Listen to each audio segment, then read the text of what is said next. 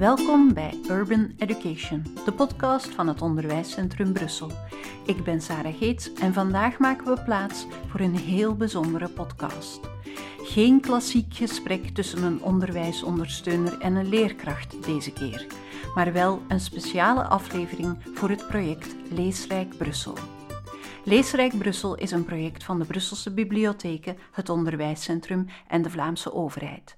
Het doel is om leerlingen meer te laten lezen, zowel tijdens de schooluren als daarbuiten. In maart is het ook weer de jeugdboekenmaand en het thema van dit jaar is helden en schurken. En wij hebben iemand gevonden die precies weet hoe ze die helden en schurken tot leven kan wekken. Veerle Ernalsteen is al meer dan twintig jaar een professionele verhalenverteller. In bibliotheken en op evenementen door heel het land vertelt ze verhalen aan volwassenen en kinderen. Ze werkte jarenlang op het steunpunt Diversiteit en Leren van de UGent. Ze heeft ervaring als leerkracht N T twee in de basiseducatie en ondertussen geeft ze workshops aan anderstalige nieuwkomers en allerlei vertellers in de dop. Wij hebben haar gevraagd om op basis van onderzoek en haar eigen ervaring te praten over de kracht van vertellen en voorlezen. Wat doet dat eigenlijk met een mens? En kan het ons helpen om kinderen en jongeren meer aan het lezen te krijgen? Veel luisterplezier met haar verhaal. Hier is Veerle Ernalsteen.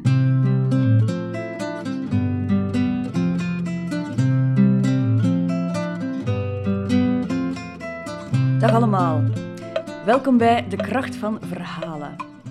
Ik ben Veerle, een verhalenverteller, en daar ligt mijn hart. En zonder twijfel herinneren sommigen onder jullie zich ook nog die leerkracht die vroeger elke vrijdagnamiddag voorlas. Om op het belsignaal zijn boek toe te klappen met de boodschap: volgende week lezen we verder. En hoe je dan de hele week uitkeek naar het vervolg, de andere kinderen het verhaal navertellend op de speelplaats. Of je herinnert je je eerste strip. Dat ene boek dat je steeds opnieuw wou lezen. Die vertelling in de bibliotheek, die bleef plakken bij jou en je leerlingen. Verhalen en boeken beklijven. En toch lees ik in de krant artikels als ontlezing in Vlaanderen. Vlaanderen moet meer aan de boeken. Want men is bezorgd om een minder goede leesvaardigheid, een dalend leesniveau en helaas ook een afnemende leesmotivatie. Want ja, ook de kinderen die goed kunnen lezen, slaan buiten hun schooltaken niet vanzelfsprekend een boek open voor hun plezier. Conclusie: Vlaanderen moet meer aan de boeken. Maar ook al lezen kinderen dan misschien geen boeken meer of minder, ze blijven wel verslingerd aan verhalen. Tenminste, dat is wat ik zelf zie, elke vertelling weer. Ze zuigen ze op. En niet alleen de jonge kinderen, maar ook de ouderen. Het was na een vertelling dat een leerkracht mij aansprak en zei... En dan zeggen ze dat volksverhalen niet meer tot de leefwereld van onze jongeren behoren. En dat klopt van geen kanten. Hoe stil waren ze niet? En hoe geconcentreerd luisterden ze een uur lang? En dat is echt niet altijd zo met deze groep. Vooral niet met die ene die ik apart zette. Hij zat op het einde bijna aan je voeten. En dat is waar. Die jongen die had eerst vooraan gezeten. Een echte entertainer voor iedereen rondom hem. Tot de leerkracht het welletjes had gevonden en hem apart naar de achterste rij had verwezen. En daar gebeurde er precies iets met die jongen. Niet langer afgeleid door zijn eigen afleidingen, begon hij te luisteren. Hij geraakte gaandeweg helemaal in de baan van het verhaal en hij is beginnen schuiven. Onbewust, alsmaar dichter en dichter naar voren. Om toch maar niks te missen van wat er gebeurde met dat meisje en haar lief in een barre winter in Rusland. Een totaal andere wereld dan het eerste jaar secundair in Brussel. Verhalen boeien. Daar ben ik van overtuigd. De kracht van verhalen dat blijft bestaan voor jong en oud, voor lezers en niet-lezers. Misschien moeten we het allemaal meteen aan de boeken... Maar kunnen we kinderen en jongeren veel verschillende manieren bieden om geboeid te geraken door literatuur. En ik ben erover beginnen lezen en hoe meer ik las, hoe duidelijker het werd voor mij. Datgene waar het allemaal om draait, zijn verhalen. Dat is de kern. En verhalen hebben veel vormen. En veel populaire vormen. boeken, maar ook audioboeken, games, een serie op YouTube of Netflix. Daar vinden hele goede verhalen. Een strip in de krant, verhalen die de ronde doen in uw familie, fantasy, avonturen, waargebeurde verhalen, volksverhalen, fabels. Allemaal verhalen. Of, zoals het nu wordt genoemd, narratieven. En ligt hier geen grandioos voordeel voor iedereen. Sommige kinderen en jongeren zijn bijvoorbeeld nog niet taalvaardig genoeg of technisch goed genoeg om zelf te lezen of ze hebben er geen zin in. En wij als professionelen die werken met kinderen en jongeren, wij kunnen echt niet wachten tot iedereen zelf op zoek gaat en boeken openslaat. Laten we daarom leesplezier opentrekken tot verhaalplezier. En kinderen en jongeren op verschillende manieren kennis laten maken met literatuur, fantasie, blikken op de wereld. En ik heb het dan over vertellen en voorlezen als delen van eenzelfde continuum met lezen. Door verhalen te vertellen en voor te lezen, maken wij die verhalen toegankelijker voor iedereen.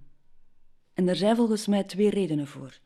De eerste reden is dat je niet op je eentje zit te kijken of luisteren, maar het samen met anderen beleeft.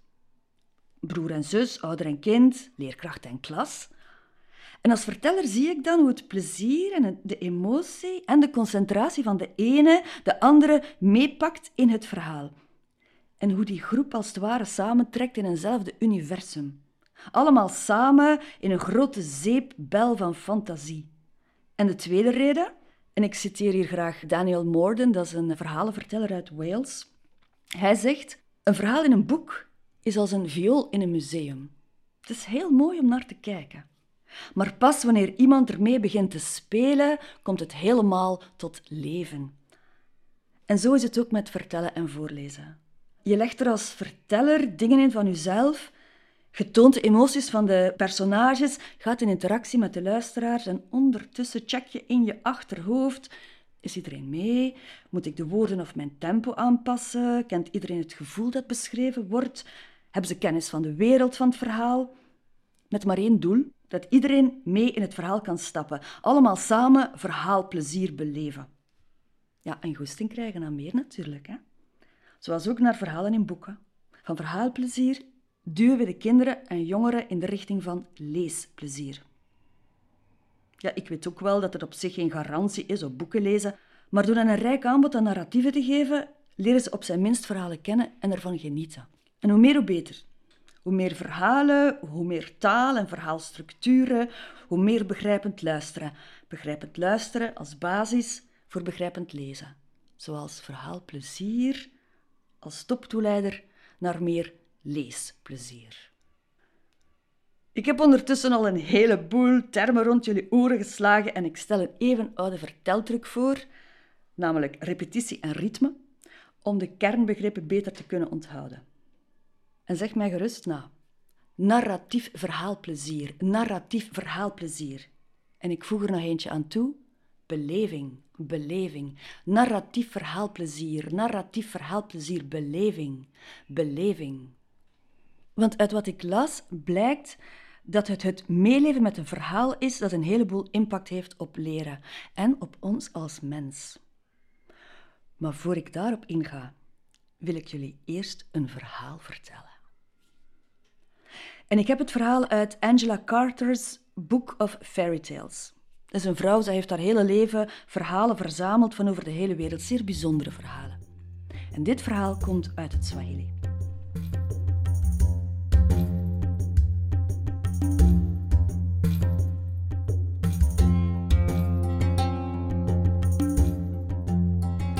Er was eens en er was eens geen. Er was eens een koning. Een koning die hield van veel. Veel rijkdom, veel macht en veel aan zijn vrouw. En zijn vrouw was er dan ook eentje uit de duizend. Ze had heupen om bij weg te dromen. Een volle boezem en een slanke hals. Een gezicht zo rond en zo vriendelijk als de maan. Ogen die schitterden gelijk sterren. Haren om wild van te worden. En een huid zo zoet en zo zacht als de honing van de bergen. Maar toen de koning op een dag thuis kwam van oorlog of een andere staatszaak, vond hij zijn vrouw En hou je handen voor je uit met een meter afstand van elkaar en maak een versmallend gebaar. Vond de koning zijn vrouw vermagerd. Ach, dacht de koning, mijn schat, ze heeft me zo gemist. En hij liet haar rozen brengen. En jasmijn, en tulpen en bougainvillea. Het hele paleis geurde naar lavendel en mimosa. De koningin zuchtte alleen maar. Ze liet een raam openzetten en vermagerde nog meer. Ach ja, natuurlijk, dacht de koning. Ik weet toch wat ze nodig heeft. En hij stuurde zijn karavanen en schepen erop uit om zijde uit China, kant uit Vlaanderen, het fijnste leer uit Marokko, Indische saris bestikt met parels en pauwen veren. De koningin raakte ze niet eens aan. Zij werd alleen maar magerder. Ach ja, dacht de koning, wat zit ik met mijn gedachten? En deze keer liet hij zijn kelders openen. En dienaren sleurden zware kisten tot voor de koningin en de stenen rolden tot aan haar voeten. Robijnen, smaragden, briljanten, verblindend voor iedereen in het paleis. De koningin wendde haar hoofd af en vermagerde. En de koning wist het niet meer. Hij dacht, misschien weten mijn onderdanen wel wat er aan de hand is met de koningin en hoe ik haar kan genezen. En hij trok zijn koninklijke gewaden uit, deed een eenvoudige djellaba aan en trok naar de bazaar, de markt in het midden van de stad. Maar iedereen herkende hem meteen en iedereen hield zijn mond en al zeker over de koningin. Tot opeens de hoofden van alle mannen in die bazaar dezelfde richting uitdraaiden. Want daar liep een vrouw voorbij. Een vrouw met heupen om bij weg te dromen. Een volle boezem, een slanke hals. Een gezicht zo rond en zo vriendelijk als de maan. Ogen als amandelen die schitterden als sterren. Haren om wild van te worden en een huid zo donker en zo zoet als de honing van de bergen. En de koning ging haar achterna. En u denkt misschien, net als hij, dat ze een paleis zou binnengaan of een rijk koopmanshuis. Maar nee. De straten werden smaller en donkerder, de trappen steiler en ze leidden hem naar het armste deel van de Medina. En daar ging ze een huisje binnen met één deur en een onooglijk raampje. Pas nu was hij nieuwsgierig. Hij wou per se weten wie daar nog woonde en hij wachtte. Tot hij 's avonds een mannetje zag aankomen. Zo te ruiken een visboer. Klein ventje, kalend. Een buikje, met daarover een leren voorschoot vol schubben en vissenbloed. En dat mannetje klopte op die deur. Die ravissante vrouw deed open, een volle glimlach brak door op haar gezicht en ze trok hem naar binnen. De koning was stom verbaasd. Hoe kon zo'n vrouw getrouwd zijn met zo'n man en die dan nog graag zien ook? Hij moest het weten. Hij klopte aan, de man deed open. Majesteit, hoe weet jij wie ik... Ach, laat maar zitten. Vertel mij eens. Meneer, ik wil u niet beledigen, maar hoe komt een man als jij aan een vrouw zoals zij? Majesteit, dat is heel simpel. Ik voer haar tongvlees. Tongvlees? Ja, majesteit, tongvlees. Als dat alles was? De koning haastte zich naar zijn paleis en hij liet zijn kok de koningin op dieet zetten. Een dieet van tongen. Amuseguiltjes met kolibrietongen, lieflafjes van nachtegalen, zangorgaantjes, bloederige tartaar van leeuwentong, in gelei opgelegde slangentongen om zo naar binnen te laten glijden. Gerookte schapenkop met vooruitstekende tong en het meest exotische gerecht, ossetong in de, u zegt het, Madeira-saus. De koningin zag het voedsel, ze walgde en vermagerde. De koning voelde zich bedrogen, opgelicht en ingemaakt door een vismarchand. En hij liet die mooie, ravissante vrouw naar het paleis komen. En zijn koningin vloog naar de visboer. En wat er toen gebeurde, vertel ik u straks.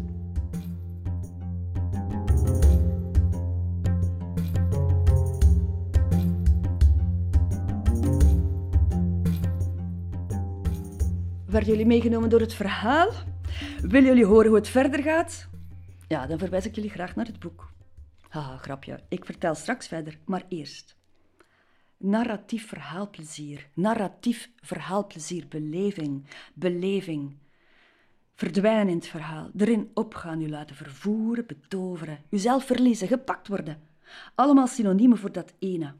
Die kennismaking en dat meebeleven van een soms totaal andere wereld. Met nieuwe perspectieven, plekken waar je nog nooit was, gedachten die nog nooit bij je opkwamen, andere gevoelens, andere entiteiten of genders, overtuigingen, soms gelijk, maar ook soms tegengesteld aan die van jou, maar dat maakt het net interessant. Beleving van een verhaal heeft ontzettend veel impact. En ik som op wat ik vond in onderzoek, met hier en daar een eigen voorbeeld. Gepakt door het verhaal, beleef je dezelfde gevoelens als de personages. Ook al bestaan ze niet, zijn ze al lang dood of het speelt zich af in een fantasywereld, uw tranen en uw kippenvel zijn echt. Gepakt door het verhaal zie je de dingen voor je ogen gebeuren als in een film. Welke details of voorstellingen daarbij opduiken zijn bij iedereen anders en die zijn ook niet te controleren, maar de meeste mensen visualiseren wat er gebeurt. Gepakt door het verhaal worden die delen van je brein geactiveerd die instaan voor de acties van de personages. Nou, zo loop je mee met de koning door de Medina achter die vrouw aan. Gepakt door het verhaal doe je kennis van de wereld op en van de mensen erin. Maar er is nog meer. Gepakt worden door het verhaal heeft niet alleen voordelen voor leren, maar blijkbaar ook voor ons als mens. Want gepakt door het verhaal verhoog je jouw theory of mind, T O M. En dat is ons vermogen om te begrijpen dat andere mensen andere kennis, andere perspectieven en gevoelens kunnen hebben dan wij zelf. En we leren die perspectieven kennen en er zelfs mee meeleven. De beleving van een verhaal maakt ons mensen, en dat is uitgebreid onderzocht, empathischer. En het vermindert onze vooroordelen. En dat effect kan blijvend zijn, ook al zijn we het verhaal zelf al lang vergeten. Ik geef jullie een voorbeeld. Een paar jaar geleden, tijdens de jeugdmoekenband in Brussel, vertelde ik binnen het thema genderverschillen een Indisch verhaal over een meisje dat door haar moeder, de koningin, in het geheim als prins werd opgevoed. Ook de prins wist zich van de prins geen kwaad. Tot zijn vader hem uithuwelijkt aan een prinses van een ander koninkrijk. Tijdens de huwelijksnacht komt de fysieke gelijkenis tussen die twee al snel aan het licht en die prachtige, moedige prins wordt het paleis uitgejaagd en de oorlog wordt verklaard aan zijn land. En prins Sikandi, die wil maar één ding. Hij wil dood. Omwille van de schaamte en de schande die hij brengt over zijn vader en zijn moeder. Omwille van het leed over zijn land. En dat alleen maar omdat de goden het grappig vonden om een jongen te laten geboren worden in het lichaam van een meisje. Om een jongen te laten geboren worden in het lichaam van een meisje. Dat verhaal met exact die zin vertelde ik voor een zeer divers jongerenpubliek. Een publiek, en dat is dan misschien mijn vooroordeel, waarvan ik misschien wel wat weerstand verwacht tegen het idee van genderdiversiteit. Maar ik voelde op dat moment helemaal geen weerstand. Nee, integendeel, alleen maar medeleven met de prins en een spanning over de verdere afloop. Hier was volgens mij zeker empathie in het spel. En wie weet misschien ook loslaten van vooroordelen. En natuurlijk is er ook de herkenning, erkenning van onszelf in die verhalen. Zeker wanneer wij ook verhalen vertellen van diverse herkomst, wat dan niet altijd zo frequent in boeken te vinden is. Zoals die Iraanse jongen die mij na een Perzisch verhaal fier zijn amulet toonde, die hij steeds verborgen hield onder zijn trui. Die had hij van zijn ouders gekregen, precies zoals dat meisje in het verhaal, de oogappel van haar vader en moeder. Eenmaal gepakt door het verhaal kan er veel gebeuren.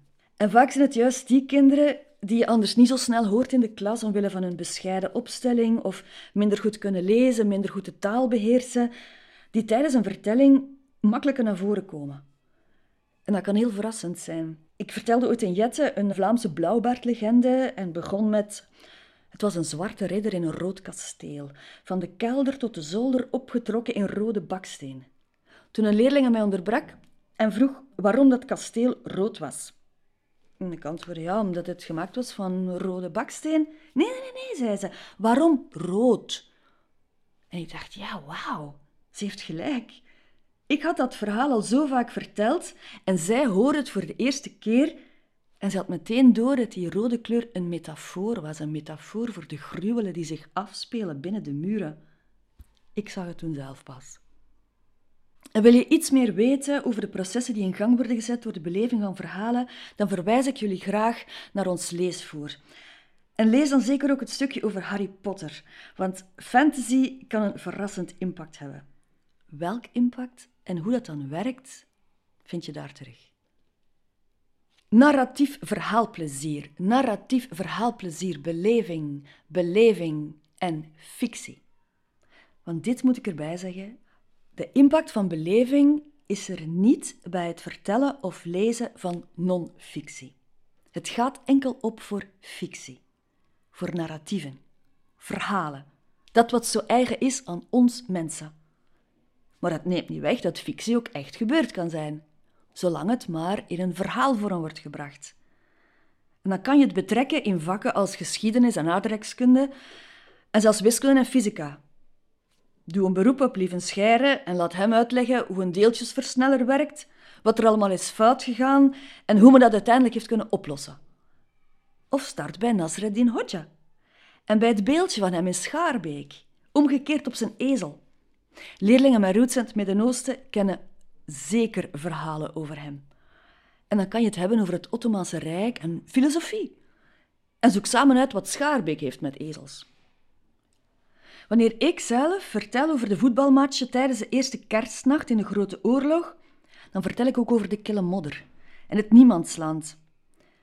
En jongeren leren zo de context kennen, ze zien het, ze visualiseren en ze worden erin meegezogen. Het verhaal triggert hun interesse en misschien ook hun honger naar meer leren over die oorlog. En ik denk dat die inhoud dan misschien ook beter blijft plakken, net zoals die modder. Maar misschien zitten jullie zelf op jullie honger, op jullie honger naar de afloop van dat verhaal over die koning en zijn magere koningin. Ik vertel jullie het vervolg.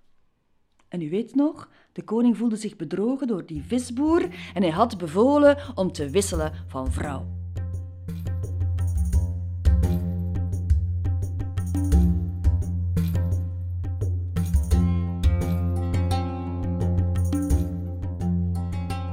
En daar zat die koningin nu in dat kleine huisje. En s'avonds kwam de visboer thuis. Hij zag de koningin zitten. Hij zei haar vriendelijke goeiedag en hij liep de kamer uit. En toen hij terugkwam, was ze helemaal gewassen en hij had een proper hemd aangetrokken. En hij begon voor haar te koken. En terwijl hij kookte, vertelde hij wat hij die dag had meegemaakt op de markt. Uh, de moppen die hij had gehoord, uh, de, de roddels, uh, vooral de grappige. Dat de vrouw van de bakker was betrapt op het kussen met de bakkersknecht. En tegen dat ze aan tafel gingen, was er al een glimlach doorgebroken bij de koningin. En tijdens de maaltijd een schaterlach. En na de afwas haalde de man een luit boven, het was een muzikale visboer, en hij speelde voor haar en zong. En zij ook als koningin, zij kende zoveel liederen. En ook zij zong. En na een paar weken blonken haar ogen weer. Ze was weer vol en rond. Haar haren glansden en ze straalde. Haar huid leek terug die van een jonge vrouw. En de hele dag, wanneer ze alleen thuis was, dan lachte ze om de gekke dingen die die man haar 's avonds had verteld. Met haar ging het goed. En met die vrouw in het paleis? U raadt het al. Vermagerd. En de koning was razend. Twee keer had die visboer hem te pakken gehad. En hij stuurde die vrouw terug naar haar man en vroeg om zijn koningin. Maar de koningin kwam niet. Hij moest er nog zelf om gaan ook. En hij bonkte op die deur en de koningin zelf deed open. Hoe was het mogelijk? Daar stond zijn vrouw. Met heupen om bij weg te dromen. Een volle boezem en een slanke hals. Een gezicht zo rond en zo vriendelijk als de maan. Haar ogen die schitterden als sterren. Haren, mm, om wild van te worden. En een huid zo zoet en zo zacht als de honing van de bergen. Vrouw van mij, daar ben je weer. Ik ben zo blij. Kom mee naar huis. Maar die koningin schudde haar hoofd. Hoezo? Wil je niet mee naar huis? Waarom niet? De koningin antwoordde. Sire, deze man die praat met mij. Wij zingen en wij brengen samen de avonden door. Hij doet mij lachen, hij doet mij wenen. Deze man vertelt mij verhalen. En de koning, die het nog steeds niet helemaal door had, die keek vragend naar de visboer. En de visboer knikte. Zo is het, majesteit. Zoals ik u al zei, ik voer haar tongvlees.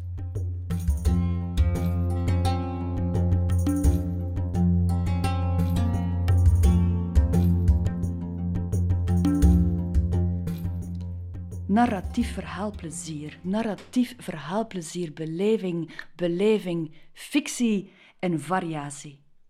De moraal van het verhaal. Wij geven ook onze kinderen en jongeren tongvlees, want tongvlees willen wij allemaal. En varieer. Vertellen, voorlezen en lezen zijn delen van hetzelfde continuum. We houden van verschillende dingen en leren op meerdere manieren. Ga met uw klas naar vertellingen. En vertel zelf. En lees voor. En doorspek je vakken met verhalen. En, en, en. Zet hen een schotel voor met een diversiteit aan narratieven. Vol fantasie, allegorieën, metaforen, stijlfiguren, verschillende verhaalstructuren, diverse herkomsten, waar gebeurde geschiedenissen, kennis van de wereld en spits en honger naar meer. Van verhaalplezier op naar leesplezier. Narratief verhaalplezier, narratief verhaalplezier, beleving, beleving, fictie, variatie en tongvlees. Veel plezier ermee.